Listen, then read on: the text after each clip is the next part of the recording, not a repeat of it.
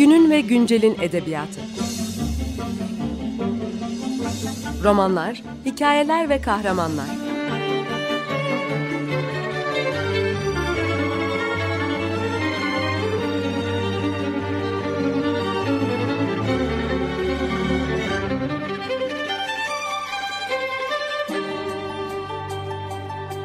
Hazırlayan ve sunan Seval Şahin.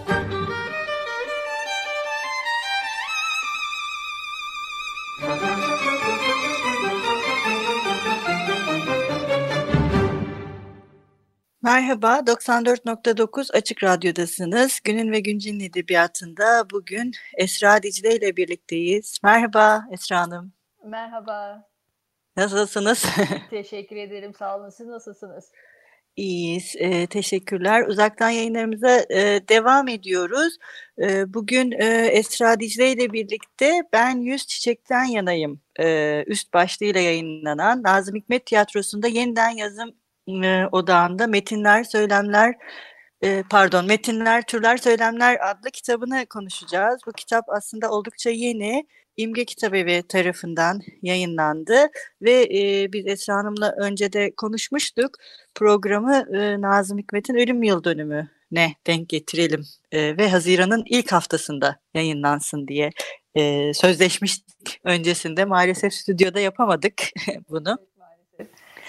O yüzden bu programı bir nevi bir anma da e, olarak düşünebiliriz. E, Nazım Hikmet üzerine yeniden e, konuşmak için. Bu sizin doktora teziniz Boğaziçi Üniversitesi'nde yaptığınız değil mi?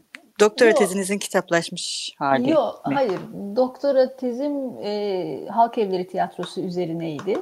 Tamam. E, bu bağımsız bir çalışma sonrasında. Ha, tamam kusura Yeni bakmayın. Yeni bir çalışma.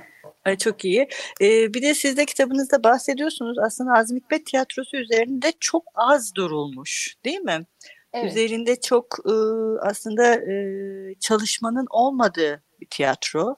E, Nazım Hikmet'in tiyatrosu ve tabii e, çok dilli bir yazar olduğu için e, hala hakkında da aslında e, eserleri hakkında da yeni yeni şeyler öğreniyoruz. Sürekli yeni şeyler de e, çıkmaya devam ediyor. Ee, sizi o zaman şöyle başlayalım. Neden e, Nazım Hikmet tiyatrosuna e, bu konuda çalışmaya yönelten ne oldu? Biraz oradan başlayalım. Tabii.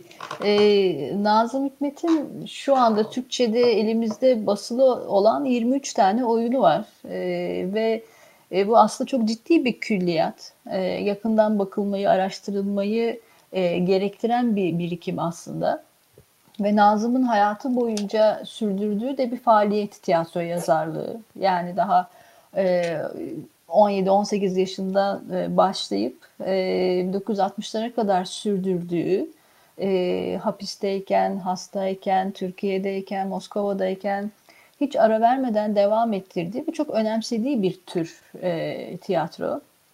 Hem bir tiyatro izleyicisi olarak hem bir e, tiyatro eleştirmeni olarak, e, aynı zamanda bir tiyatro yazarı olarak e, hayatının bütününde e, bu yönünü sürekli geliştirmiş e, birinden bahsediyoruz aslında.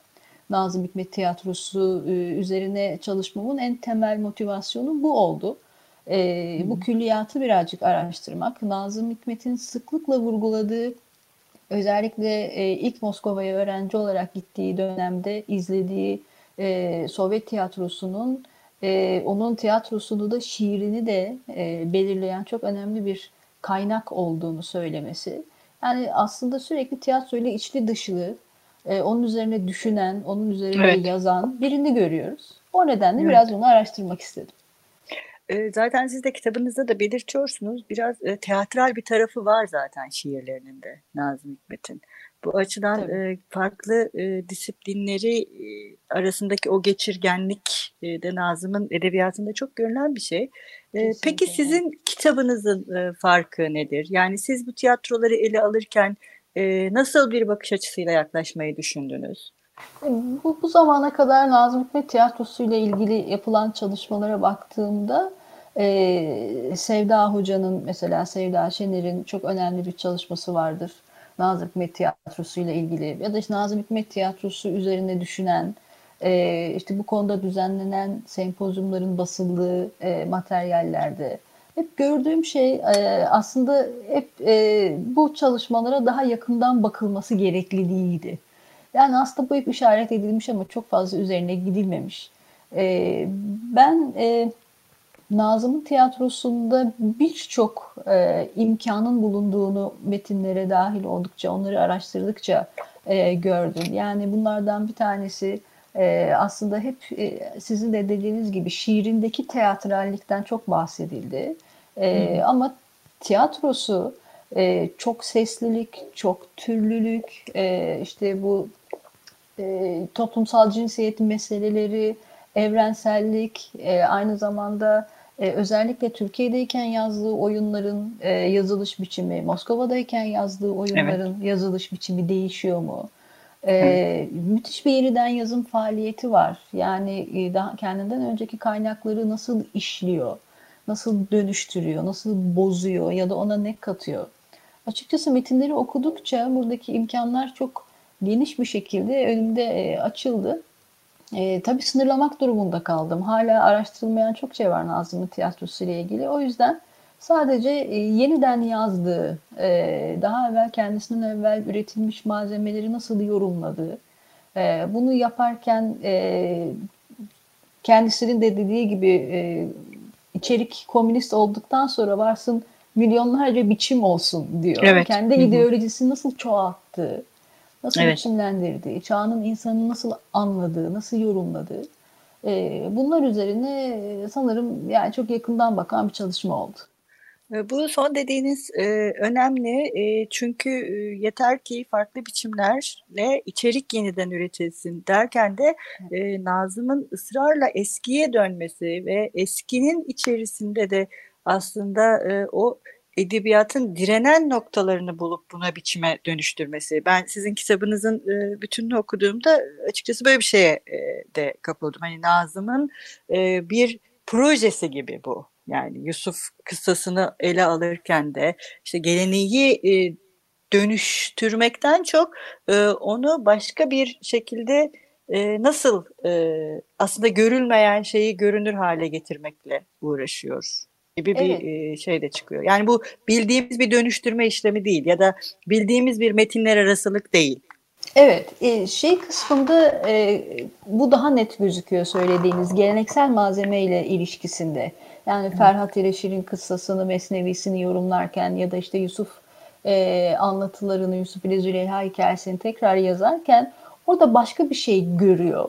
Evet. Ve onu ön plana çıkartmaya çalışıyor.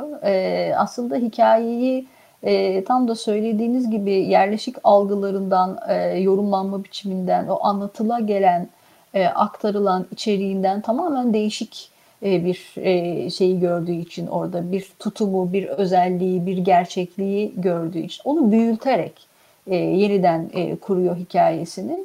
Ama e, bunlar tabii içeriğini onaylamadığı metinlerle girdiği bir e, şey, ilişki biçimi, bir evet, e, aslında doğru e, yeniden hikayeyi kurma biçimi. E, ama tabii içeriğini onayladığı e, malzemeler de var. O zaman onlarla bu tür bir e, çarpışmaya girmiyor. E, zaten hali hazırda e, kendi görüşünü tarihselleştirebileceği materyaller olarak görüyor. E, işte mesela e, Aristofanes'in ya da Molière'in komedyalarını. E, onları sadece e, güncelliyor diyebiliriz. Ama söylediğiniz gibi Yusuf kıssasında Yusuf karakterinde gördüğü o kendi deyimiyle söylediği tiranlık, kibir. Evet. E, onlar tabii e, çok büyüttüğü, e, yine kendi deyimiyle korkunç derecede realist bulduğu e, evet. sömürü ilişkileri, önemli, evet. evet onları e, hikayesini, kendi hikayesini tabii merkezine getiriyor. Evet, biraz, eee, bu baştaki şeye geri dönelim isterseniz. Eee, Nazım'ın, eee, Moskova'da, yani Rusya'da, Sovyetler'de geçirdiği, eee, dönemde bir, işte, ilk dönemi, orada, eee, öğrenci olarak bulunduğu dönem ve Meyerhold'la birlikte geçirdiği dönem, sonra tekrar, eee, gitmek zorunda kaldığı bir, eee, dönemi var ve bu iki dönem arasında tabii çok büyük bir fark var. Eee, biraz bu, ııı, Sovyetler'deki tiyatroyla ilişkisinden, onun e, tiyatrosuna etkisinden e, bahsedip sonra bir de ikincisinde neler oldu? Biraz oraya geçebilir miyiz? Tabii. E, ilk gittiği zaman e, tabii çok e, devrimin e, taze ortamına, enerjik ortamına, heyecanlı ortamına dahil oluyor bir üniversite öğrencisi olarak. Ve e, üniversitedeyken e, Doğu Emekçileri Komünist Üniversitesi'ndeyken arkadaşları bir tiyatro grubu kuruyor. Ve tabii o zaman da e, devrimin e, hizmetine sanatını sunan, e, devrimin sanatını kurmak için seferber olan ilk isimlerden bir tanesi Meyerhold Tiyatrosu. E, tabii e, devrimin karakterini bulmada, onun evrenselliğini, onun deneyselliğini, biçimciliğini, cüretini e, taşıyan bir e, tiyatro olarak Nazım Hikmet'in de müthiş heyecanlandığı bir e, yapı sunuyor ve bu tiyatro küçük e, öğrenci grubuna e, bir şekilde rehberlik etmesi için Meyerhold'a gidiyor. Ondan tavsiyeler alıyor. İlk yazdığı oyunları tek perdelik oyunlarını gösteriyor. Bu çok önemli çünkü Meyerhold'un orada Nazım'a verdiği önerilerin temelinde işte baleyi kullanması, pandomimi kullanması, e, sahnede e, teatral bir dili yani ideolojik bir içeriği e, sadece e, sahnede seslendirmek değil, onu teatral olarak da üretmenin yollarını araştırmasıyla ilgili çok temel bilgileri verdiğini görüyoruz. Ve hatta sonra senelerce dostu olacak. Nikolay Ek, e, Meyerhold'un e, rejisörlerinden bir tanesi.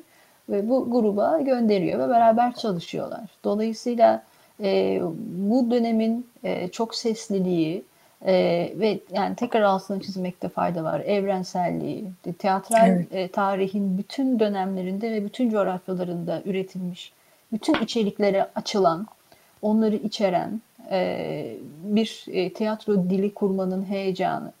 İlk döneminde bunlara e, tanık oluyor e, Nazım. E, dolayısıyla e, bu aslında Türkiye'de hapiste olduğu dönemde e, Nazım'ı kendi deyimiyle ayakta tutan şey olacak. Yani Moskova'daki tiyatrolar, Sovyetlerdeki tiyatrolar, e, oradaki zenginlik, oradaki heyecan.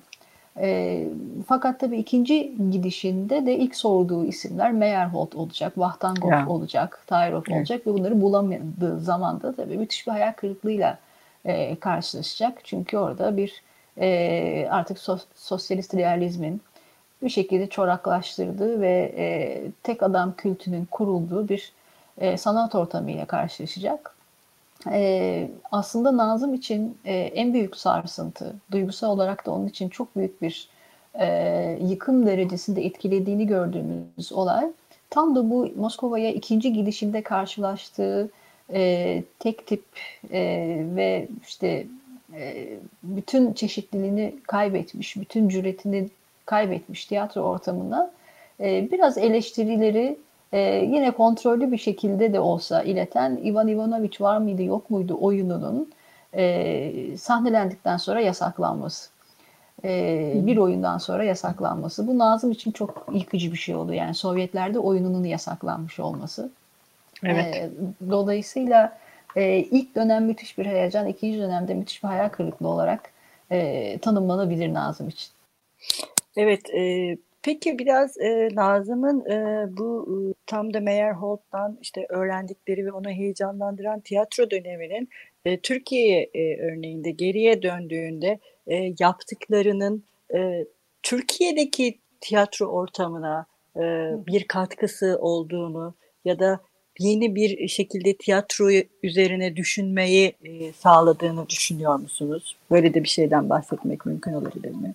Tabii şöyle e, açıklamaya çalışayım. Nazım İstanbul'a Türkiye'ye döndüğü zaman 1928'de e, Muhsin Ertuğrul ondan e, bir oyun isteyecek 1930'ların sonunda e, şehir tiyatrolarında sahnelenmesi için. O da daha evvel e, Moskova'dayken yazdığı Her Şey Mal oyununu yeniden düzenleyerek Kafatası adıyla e, Muhsin Ertuğrul'a verecek.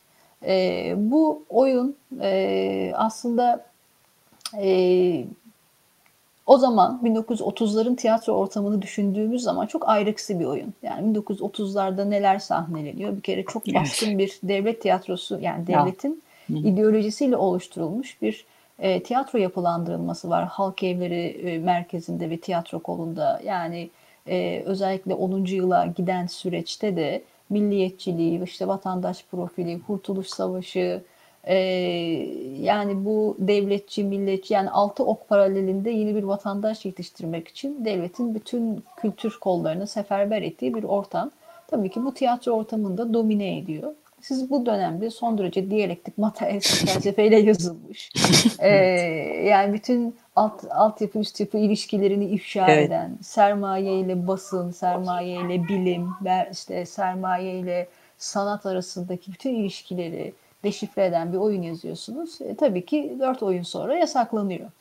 E, yine Muhsin Ertuğrul'un e, aslında öne yak olmasıyla bir iki oyunu daha sahnelenecek Nazım'ın Unutulan Adam gibi, Bu Bir Rüyadır gibi ama e, özellikle o yargılanma süreçleri, e, işte hapishane süreçleri e, sonrası 1964'e kadar bir daha Nazım Hikmet oyunu göremeyeceğiz zaten sahnelenmeyecek. Ya.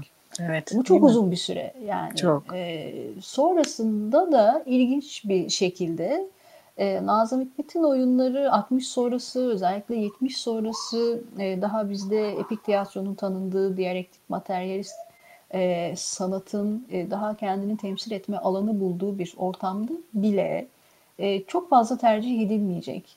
Çünkü bizdeki e, sanat anlayışı da aslında Nazım'ı hayal kırıklığına uğratan sosyalist realist e, anlayışa daha yakın. Yani sahneye sosyalizmin açıklamalarını çıkaran, olumlu tipler çıkaran, bir devrim ütopyasını anlatan oyunlar. Dolayısıyla sol sendika tiyatrolarının da e, bu tür bir tiyatro kurmaya, e, sol içerikli tiyatronun da aslında bu daha sosyalist realist biçime kaydığını görüyoruz ve Nazım Hikmet oyunları tercih edilmiyor çok fazla. Hatta bu dönemde e, Nazım Hikmet'in Sabahat gibi, İnek gibi oyunlarını sahneleyen yönetmenler şey diyorlar, sendikalara bilet gönderiyorduk, geliyorlardı, yarıda çıkıyorlardı bu ne biçim Nazım Hikmet oyunu diye. e, dolayısıyla e, bu e, bizdeki e, şeyin e, sol toplumcu gerçekçi sanatın e, formasyonuna çok uymadığı için çok ertelendi. 2000'lerden sonra ama biliyoruz tabii Nazım'a da biraz faydacı yaklaştık. Yani milliyetçi kanat da çok faydacı yaklaştı. Sosyalist kanat da çok faydacı yaklaştı. Kendi ihtiyaçlarını karşılayacak olan içeriği çekip çıkardılar ondan e, Nazım e, ya Kuvayi Milliye Destanı'yla ya Memleketimden evet. İnsan Manzaralarıyla sahneye e, çıkartıldı. E, ama tiyatrosu dediğimiz gibi e, çok daha deneysel, çok daha söylemini örterek evet. aslında veren, e, çok e, biçimci bir tiyatro olduğu için ancak 2000'lerden sonra e, sahneye çıkmaya başladı. Mesela Kafatası 3 sene evvel e, Antalya Şehir Tiyatrosu'nda tekrar oynadı. Hmm. Dolayısıyla çok büyük evet. yani sahnede de değerlendirilmesi gereken sadece böyle bir akademik araştırmaların mevzusu olarak değil sahnede Doğru. de yeniden düşünülmesi ve üretilmesi gereken Doğru. çok kuvvetli bir materyal var orada. Doğru, çok haklısınız. Bir de e, o yaptığınız evrensellik vurgusu da e, Nazım Hikmet tiyatrosu için e, gerçekten önemli bir vurgu bence de. E, bir de şunu da e, sorayım, biraz vaktimiz de daralıyor. Böyle oyunları e, üzerinde, ısrarla üzerinde durduğu oyunlar var mı? İşte Türkiye'de ve e, Moskova'da e, yeniden yazdığı ya da yeniden yazmak zorunda kaldığı, düzeltmek ya da değiştirmek zorunda kaldığı oyunlar var mı? Ee, yani herhangi bir e, otokontrolle düzeltmekten bahsedemeyiz aslında ama sürekli oyunlarını tekrar yazıyor. E, evet. Bu onun e, kendi malzemesine de nasıl tekrar tekrar döndüğünü gösteriyor zaten. Yani bir e, sadece eski üretilmiş başkalarına ait metinleri yeniden yorumlamak değil, kendi metinlerini de bu yeniden yazım işleminden e, sıklıkla geçiriyor. Burada şey çok önemli tabii. Yani Türkiye'de e, tek partiyle yönetilen, e, Cumhuriyet'in kurucu partisiyle yönetilen bir ülkede e, işte bir yeni yeni Burjuva devleti inşa olurken yazılan oyunlar elbette Sovyetlere gittiğinde işte devrimin gerçekleştiği, ne olursa olsun gerçekleştiği, belki o Ütopya'nın tam gerçekleşmediği ama e, bir coğrafyada yazılırken tabii ki yeniden bir değerlendirmeden geçiyor. Yani bunların içinde mesela e, Unutulan Adam oyununu Türkiye'de yazdıktan sonra gidip Sovyetlerde tekrar e, yazıyor. İşte İnsanlık Ölmedi ya oyununu Enayi adıyla gidip tekrar yazıyor kendi e, oyununu. Yolcu oyununu istasyon adıyla tekrar yazıyor. E, dolayısıyla temel e, mesele aynı olduğu için sadece bunu işleme biçimlerini değiştiriyor. Bu e, bunun nedenini şöyle e, aslında kendisi de açıklıyor. Ivan Ivanoviç oyunu, Ivan Ivanoviç var mıydı yok muydu oyununda eski bir devrimci e, yavaş yavaş güçlenir ve bir neredeyse tirana dönüşmek üzeredir Petrov diye bir karakter. E, böyle bir tek adam kültü eleştirisidir o oyun.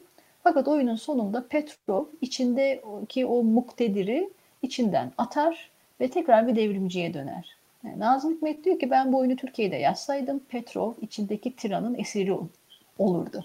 Fakat bunu Sovyetler'de yazdığım için Petrov o tirandan kurtuldu. Evet. Ee, bu temel evet. motivasyonunu, oyunların tekrar yazma motivasyonunu özellikle iki farklı coğrafyada biraz açıklıyor sanırım. Yani e, çok alıcısını hesaba katarak yazan bir e, yazar Nazım Hikmet. Yani bu oyun nerede sahnelenecek, nerede yazılıyor. E, bu nedenle de e, içeriği e, nerede geçirdiği, kime sunduğuna bağlı olarak yeniden yazma işlemini tekrar tekrar yapıyor. Evet aslında bu da biraz tiyatronun doğasına da uygun bir şey bir taraftan. Onun evrenselliğine de uygun bir şey. Ve bunu kendi eliyle yapmak istemesi de e, kendi edebiyatı üzerine başka bir şekilde düşünme aracına da dönüşüyor olabilir e, Nazım Hikmet için. Tabii, e, bir de en son şey sorayım. E, Nazım Hikmet'in bütün oyunları şu anda mevcut olan külliyat içerisinde bulunmuyor değil mi hepsi?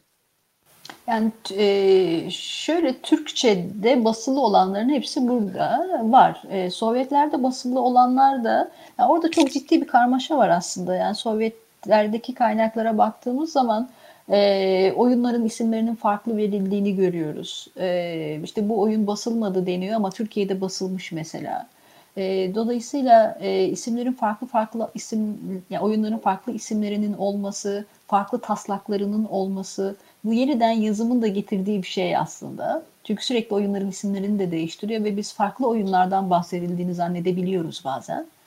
E, o yüzden biraz puzzle'ın parçalarını birleştirerek e, bir külliyat hakkında bilgi edinmek durumunda kalıyoruz. Şunu söyleyebilirim. Yani Sovyet yani Rusça'da basılmış, basılmış ama Türkçe'de basılmamış bir metni yok. Hmm, ama yarın öbür gün arşivden bir şey çıkarmış şiirlerinde olduğu gibi ee, evet. Onu bilmiyorum. Daha yeni bir şiiri bulundu biliyorsunuz evet, 1 Mayıs evet. şiiri. evet kesinlikle. O yüzden ona da e, açık bir süreç var tabii. Ee, evet çok teşekkür ederiz Esra Hanım size. Ben teşekkür ee, ederim davetiniz e, için. Çok keyifli e, benim için. Bugün e, kitabınız vesilesiyle hem de Haziran'ın ilk haftası 3 Haziran'a denk gelmiyor programımız ama yine de ilk haftasındaki programımızı evet. e, sizin kitabınız vesilesiyle e, Nazım Hikmet'e de ayırmış olduk. E, çok güzel kitabınız. Gerçekten Nazım Hikmet çalışmalarıyla ilgili büyük bir boşluğu da dolduruyor. Umarız e, birçok kişi de bu sizin kitabınızdan ilhamla bu konu üzerinde tekrar düşünmeye e, devam eder. E, çok teşekkürler, sağ olun. Ben teşekkür ederim, sağ olun. Görüşmek üzere. Görüşmek üzere. Bugün 94.9 Açık Radyo'da Gönül ve Güncel'in edebiyatında Esra Dicle ile Ben Yüz Çiçek'ten yanayım. Nazım Hikmet Tiyatrosu'nda yeniden yazım odağında metinler, türler, söylemler kitabını konuştuk. Hoşçakalın, görüşmek üzere. Günün ve Güncel'in edebiyatı. Romanlar, hikayeler ve kahramanlar.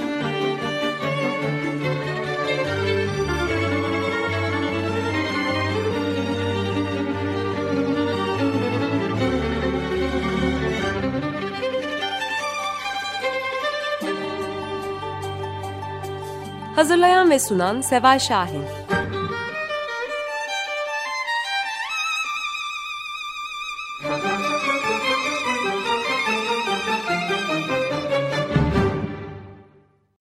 Açık Radyo program destekçisi olun.